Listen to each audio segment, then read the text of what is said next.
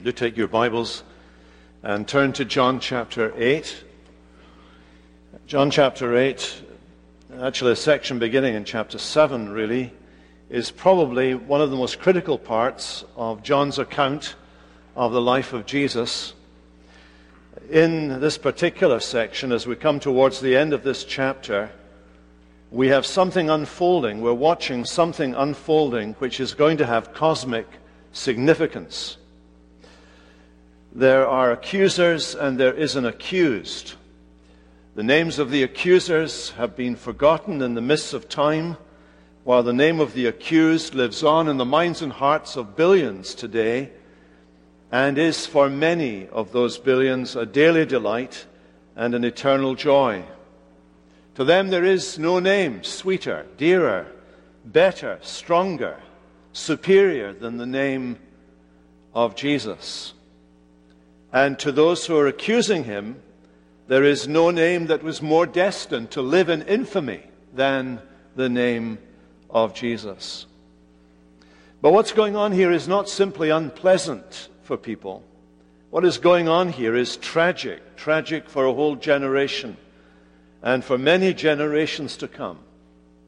Because this is the turning point. Already there have been moves to arrest him, but now there is a settled determination to get rid of Jesus. And in this particular section, the final piece of the puzzle of what exactly it is that his opponents will use as their accusation against him becomes firmly and in, put in place. They're about the, the matter of killing Jesus. That I wanted to call this killing Jesus. But actually, this whole section is really about killing Jesus. Now, what has antagonized them is this that here were people who believed that God was their father and that they were descendants of Abraham, and they were proud of both of those assertions. Jesus has challenged them right at the very heart of their religion. He has said in verse 42 that their father was the devil in the sense that they belonged to the devil. In stark contrast to the expression in verse 47, a man who belongs to God, he's saying, You don't belong to God, you belong to the devil. And his argument with them so far is this that unlike God, they did not honor him. And like, unlike their ancestor Abraham, they did not believe in him. Like the devil who is a liar, they rejected the truth as it is in Jesus. And like the devil who is a murderer, they were plotting to kill Jesus. So it was obvious. If you believe the lie, and if you want to kill Jesus, you belong to the devil. If you honor Jesus and believe in Jesus, then you are of God and you are related to Abraham, who was a believer. That's the argument that Jesus has made so far. And his conclusion that he's put to them is this that these people are neither children of God, nor are they children of Abraham. They may be biologically related to Abraham, but they are not believingly related to Abraham in any way. And so their response in verse 48, which is where we came in this evening, their response is this when, you, when you're losing the argument, what do you do? When you're losing the argument, you, your default setting is to go to invective or character assassination or just counterattack with whatever comes into your head. And so they answered him Are we not right in saying that you are a Samaritan and have a demon? Now, you, you, this comes in from somewhere in left field. My left, your right. But from left field, this comes onto the table. A Samaritan, where did that come from? A demon, where did that come from? I mean, we know that the Jews didn't like the Samaritans. John's pointed that out uh, in, uh, earlier on in chapter 4, in the encounter that Jesus had with a Samaritan woman. They have no dealings with a Samaritan. It's more than simply, however, here a racial slur or an innuendo that somehow or other he had Samaritan in his background. Here it is a dismissal. The Samaritans had no dealing, the Jews had no dealings with the Samaritans. They, they had no fellowship, that is, with the Samaritans. What they're saying to Jesus is, We no longer regard you as an Orthodox Jew. We no longer regard you as someone with whom we can have religious fellowship. You, you're a Samaritan and you have a demon. That's pushing him even further away from them. In other words, here are people who are assessing Jesus' character and Jesus' ministry, and they're attributing Jesus' character and Jesus' ministry to a demon. And if you know other parts of the Gospels, the Synoptic Gospels, you'll know that in discussing the unpardonable sin, one of the characteristics of those who commit the unpardonable sin is that they attribute the work of Jesus to the work of Satan.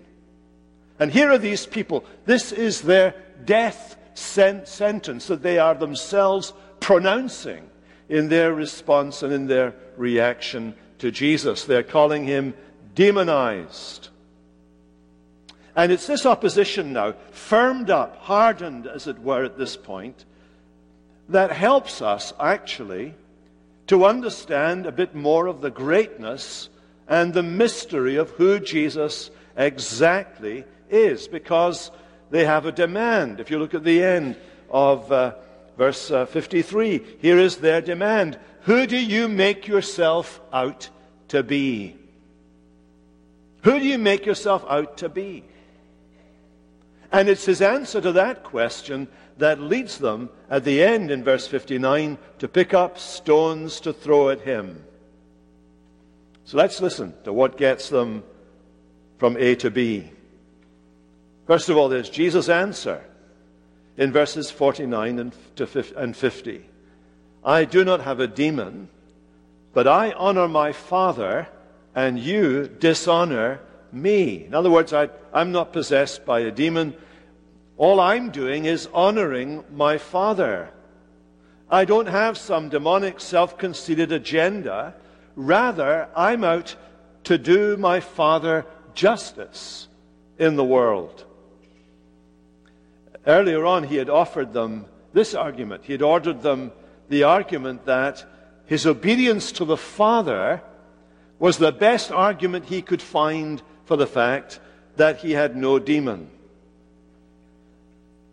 Now, if you look at what Jesus says here in this answer, in verse 49, you, you notice that he is uh, perfectly calm, he is non retaliatory, he has the mind of the servant of the Lord in Isaiah, and Peter, in his letter, reminds us that this was Jesus' demeanor. He quotes the servant song when he says about Jesus, he committed no sin, neither was deceit found in his mouth. When he was reviled, he did not revile in return. When he suffered, he did not threaten, but continued entrusting himself to him who judges justly. Jesus is standing faithful to his Father. He goes on to say this I don't seek my own glory. There is one who seeks it, and he is the judge. The issue here is the issue of, of shame. Uh, they call him names, they spurn him. In many non Western countries, honor and shame are of utter importance, and Jesus would have recognized that, that uh, Eastern impulse. And what he's doing is charging these people, he's charging them with not giving him the glory or the honor, rather, that he is due. Look how he argues here. If you dishonor me instead of glorifying me, you set yourself against God. If you oppose me, then you're opposing the one who sent me. Earlier on, he said that. And the one who honors me. Back in chapter 7, 18, he'd argued that he did not seek his own glory as the criterion of the fact that he was telling the truth. he, he, he, he uses that as the criteria for his argument that he tells the truth. And here he adds the fact that God seeks the honor of Jesus and that the glorification of Jesus will be accomplished through the judgment. That's what that word means. He is the judge. God will do this through the judgment of vindication, which the Father will pass, not only excusing Jesus' action, but vindicating Jesus that all that he had said was true. That's what Peter is referring to on the day of Pentecost. This Jesus, God raised up, and of that we're all witnesses, and being exalted at the right hand of God, having received from the Father the promise of the Holy Spirit, he has poured out all this that you are seeing and hearing. God vindicates Jesus. He is the judge, and his judgment of vindication it will be crucial in relating to the person of Jesus. Paul, writing in Romans chapter 1, you remember he talks about Jesus being vindicated by being raised from the dead. But back to the text in verse 50. You don't want to do this. That is, you don't want to honor me. You don't want to honor me because God is the one who judges. In other words, ultimate issues are at stake in the way you respond to me, says Jesus. Almighty God defends his glory. And when it comes to the final judgment, the criteria is going to be what do people do with Jesus? He's saying to these people, the Father will vindicate the truth of his testimony and condemn his accusers for rejecting that. This judgment of vindication, which the Father will pass ultimately, which will both vindicate and glorify the Son, will be a judgment that brings death and the devil, brings people to death and brings them into the realm of the devil. That's his warning that he gives to these people. God is the judge. I leave it to him. He will vindicate me in the end. His judgment of vindication will be your undoing, for he will honor me as you haven't. He will identify me as you will not identify me to be the one whom he has sent. It's against that background, then, that Jesus gives a promise. And this promise really emerges out of a general sense of what Jesus has been in the world to do. John has already pointed this out in chapter 3 that he had not come into the world to judge it yet. He would be the judge, chapter 5, in the last day. But right now, Jesus' work in the world is not a work of judgment. This is how John puts it in John 3:17. God did not send his son into the world to judge the world, but in order that the world might be saved through him. So here he is, he's under all this pressure. People are labeling him a demoniac. And what does Jesus do? Look at verse 51. He preaches the gospel to them. Truly, truly, I say to you, if anyone, that is, any one of you, keeps my word, he will never see death. In other words, you you've gotten to the point where you're blaspheming me. You've called me a half breed and a demon. You're in great danger of God's judgment. God is the one who judges. But I want to hold out to you once more the gift of salvation. If you will keep my word, you will not see death. And his statement is absolute. Those who abide in his teaching, verse 51. Those who keep his word, that's 31. 51. Keep his word, verse 51. That is, those who persevere in his word, who obey his word, who believe him, who build their lives on him, will not see death. Back in chapter, back in verse 32, the reward of believing in him and receiving his word was the reward of knowing the truth. If you believe Jesus' word, you will know the truth. It will open your eyes to reality, to ultimate reality. Jesus' word is truth. Here, believing his word, receiving it, and trusting it has another reward. This reward is life. You will never experience death. It's an amazing thing to say. I want you to notice what he doesn't say. He doesn't say, if anyone keeps my word, he will never die. He is saying, if anyone keeps my word, he will never see death. And if you want to have an exposition of what that means, those adversaries of his get it, get it in verse 52. When they reply, when they change the word in their response to him and use the word to taste, you say, if anyone keeps my word, he will never taste death. And Jesus doesn't correct them because they got, got it right. They shall never taste death. So, what's brought this on? Well, he is uh, building on teaching we heard earlier in chapter 5, uh, verses 24 and following, about eternal life. Those who believe in Jesus' word, he said there, have right now eternal life. No, death is no longer facing them, death is behind them. When they come to pass away, they will not be handed over to death. Rather, they will go through that river of death to the other side. And so Jesus is saying here if you believe what I say about myself and about my Father and about this great work of salvation, you won't taste death. You won't see death.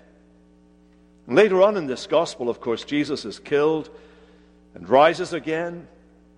And his death is explained as a substitution for sinners, sinners like these adversaries. I lay down my life for the sheep, he will say.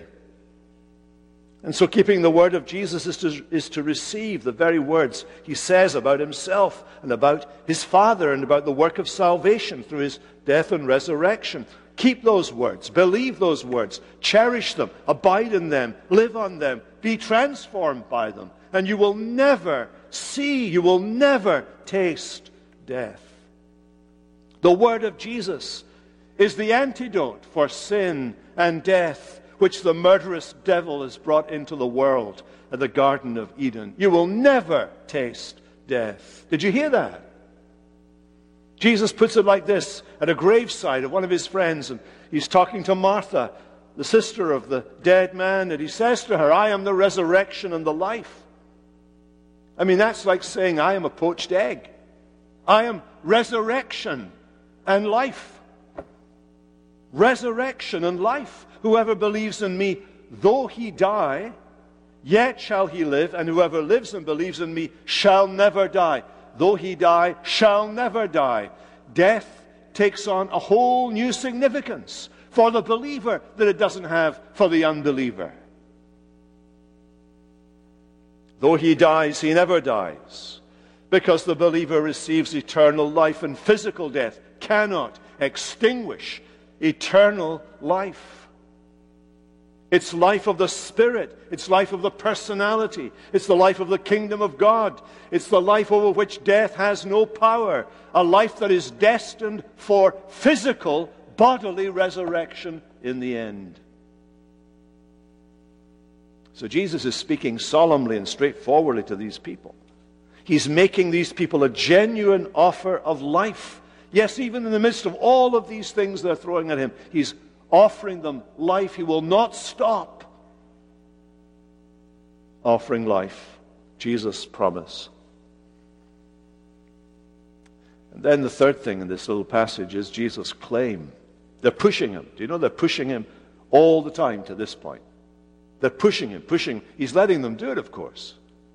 Will they receive this promise of life? Will they believe him? Well, of course they don't. They're far too uh, built on what we, what we can see and feel and sense and, and experience. And so they respond, they retaliate. Now we know that you've got a demon. Abraham died, as did the prophets, yet you say, if anyone keeps my word, he will never taste death. Are you greater than our father, Abraham? This is their argument. Abraham heard, obeyed, and taught the word of God, and he died. The prophets heard, obeyed, and taught the word of God, and they died. So for Jesus to say, You hear, believe, embrace my word, and you will never die, is putting Jesus' word in a different category altogether than these great men. They understand that. In their mind, this is obviously a demonic lie. And so, in their response, they heatedly, derisively attack him uh, and ask whether he thought himself greater than their father Abram. Who do you think you are? Whom do you make yourself out to be? That's the question. And it's, it's thick with Johannine irony, this question. This question has already come up in a different form back in chapter 4 when a Samaritan woman had asked him a similar question with equal disdain in her voice Are you greater than our father Jacob? Here they ask him, Are you greater than our father Abraham? Already in this gospel, we've discovered that Jesus is greater than John the Baptist, who was the greatest among women, uh, uh, born of women. We've already learned from this book that he is greater than Moses. He's, he said that he is greater than Moses. Now we're hearing in these questions Are you greater than Jacob? Are you greater than Abraham? And the answer, of course, is that these great men were great men. The difference between Jesus and these men is not a difference of degree, but a qualitative difference. And Jesus, in response to the question, denies that there is any self praise, self promotion, self glory independent of God in his reactions. If I glorify myself, my glory is nothing, Jesus says. That's why he has been stressing over and over and over again in his interactions with these people. In my humanity, I obey the Father. I submit to the Father. I want to do the Father's will. My meat and drink is to do what the Father wants me to do. I'm driven by the will of the Father, not self aggrandizement, but obedience.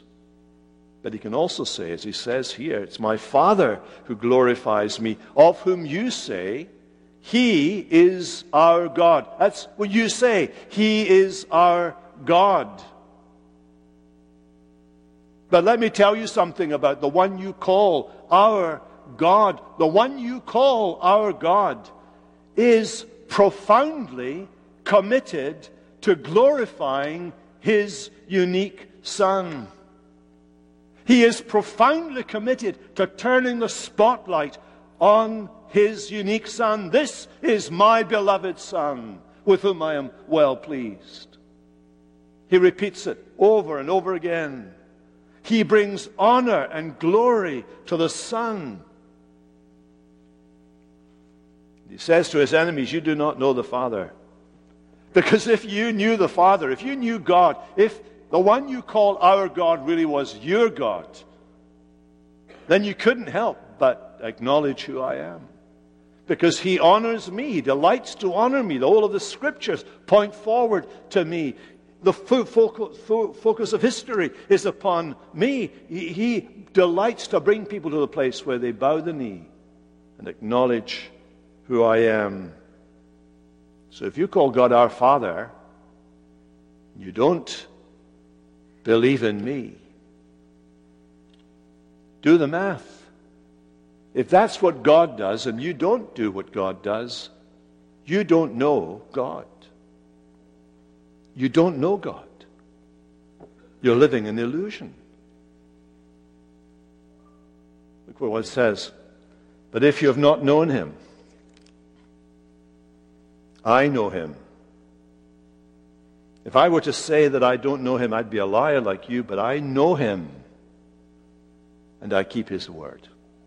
Here, Jesus is letting them into that eternal relationship that he has had with his Father from all eternity, that John captures in, in the opening prologue, prologue of the book, where he says that the Word who is God, the Word who was in the beginning with God, was face to face with God from all eternity. I know him, Jesus says. And the God I know is not a God you know. You don't know him. You don't know him. And all of that is the setup for the punchline. They've been pushing him, and now he spells it out for them. You're claiming to be descended from Abraham. Not only do you not know the one you call our God because he honors me, but you don't even know Abraham because Abraham rejoiced. He was overjoyed, overjoyed to see my day, and he saw it and was glad. He was overjoyed by what he saw. Now, you see, these people would not have had a problem if Jesus had said, Abraham saw the Messiah. Many rabbis taught that. That God had revealed his mysteries to, to Abraham of the coming age to come. But Jesus doesn't say that, does he? No, he says, Abraham did see the age to come. He saw the day of the Lord. But he puts it like this He saw my day. The day of the Lord is my day. These people were not dumb. They realized the connection that he was making. Abraham saw the day of the Lord. That was what the rabbis taught. Here is Jesus saying, using the word day, and he's saying, Abraham saw my day. That is the day of the Lord. It was, the day of the Lord is my day. I am the Lord of the day. Abraham was overjoyed, you remember, at the promise of Isaac because that was the line through whom the seed would come, the offspring would come who would bless all the families of the earth, the Messiah. Abram believed God. He believed God and it was counted to him as righteousness. And what did he believe God for? He believed God for the Messiah. Well, Jesus' audience understand the implications of what he's just said. They're furious. And they said to him, You're not 50 years old. Have you seen Abraham? They get it round the wrong way, of course, you notice. Have you seen Abraham? According to Luke chapter 3, Jesus was around 30 years of age. You do the figures, he may have been as old as 32 when he started his ministry. So at this point, he's probably around 33 to 35, more likely 35. The age of 50 was regarded as the end of a man's working life at which he had reached full maturity. They're saying you haven't even reached full maturity, and yet you're claiming to have seen Abraham.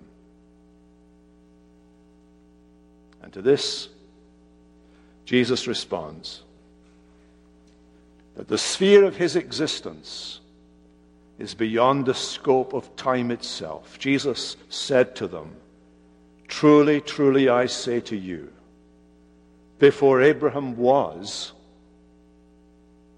that is, before Abraham came into being, before Abraham was conceived and born into the world, I am. Not before Abraham was born, I was. He's not just talking pre existence here. Before Abraham was, I am.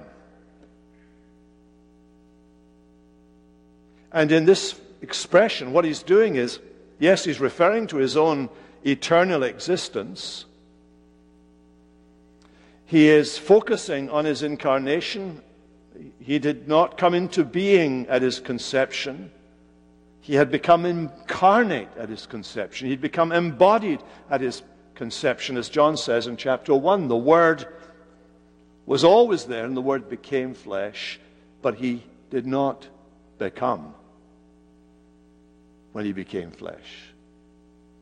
The Word had always been, by very nature, God. He is claiming deity when he says, Before Abraham was, I am.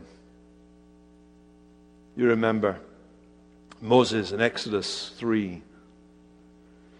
Moses said to God, I come to the people of Israel and say to them, The Lord, the God of our fathers has sent me to you, and if they ask me the question, What is his name? What shall I say to them? God said to Moses, I am who I am. Say to the people of Israel, I am has sent me to you.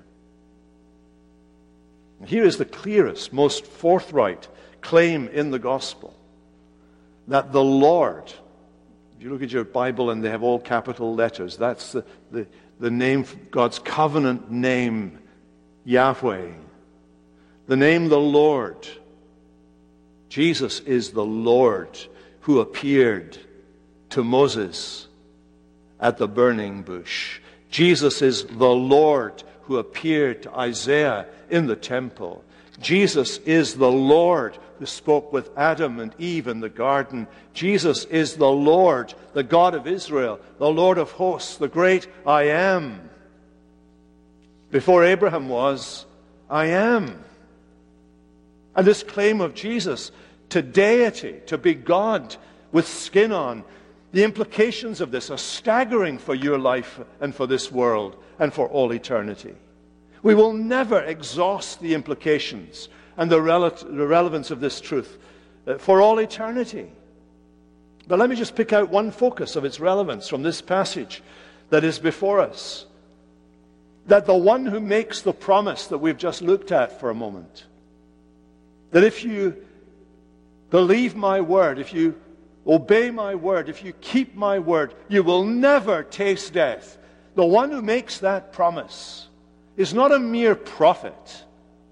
He's not a minister of the gospel. He is the great I am. He is the Lord God of Israel. He is the creator of the universe.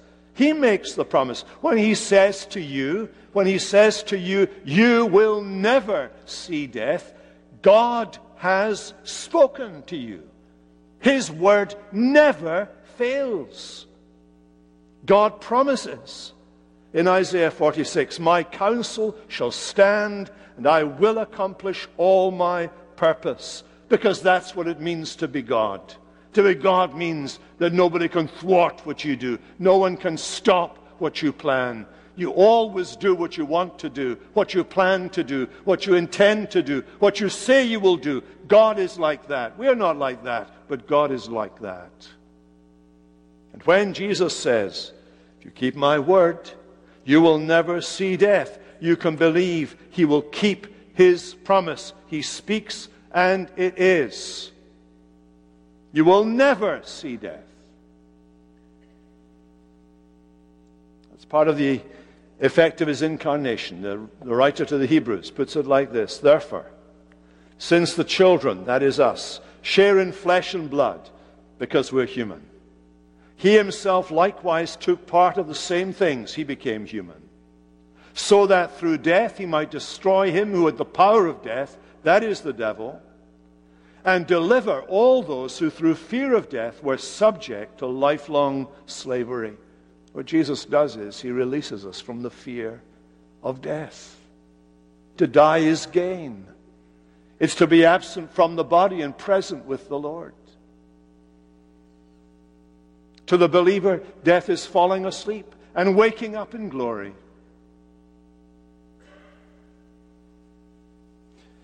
The implications just in that one area of Jesus saying, Before Abraham was, I am, are staggering for the child of God.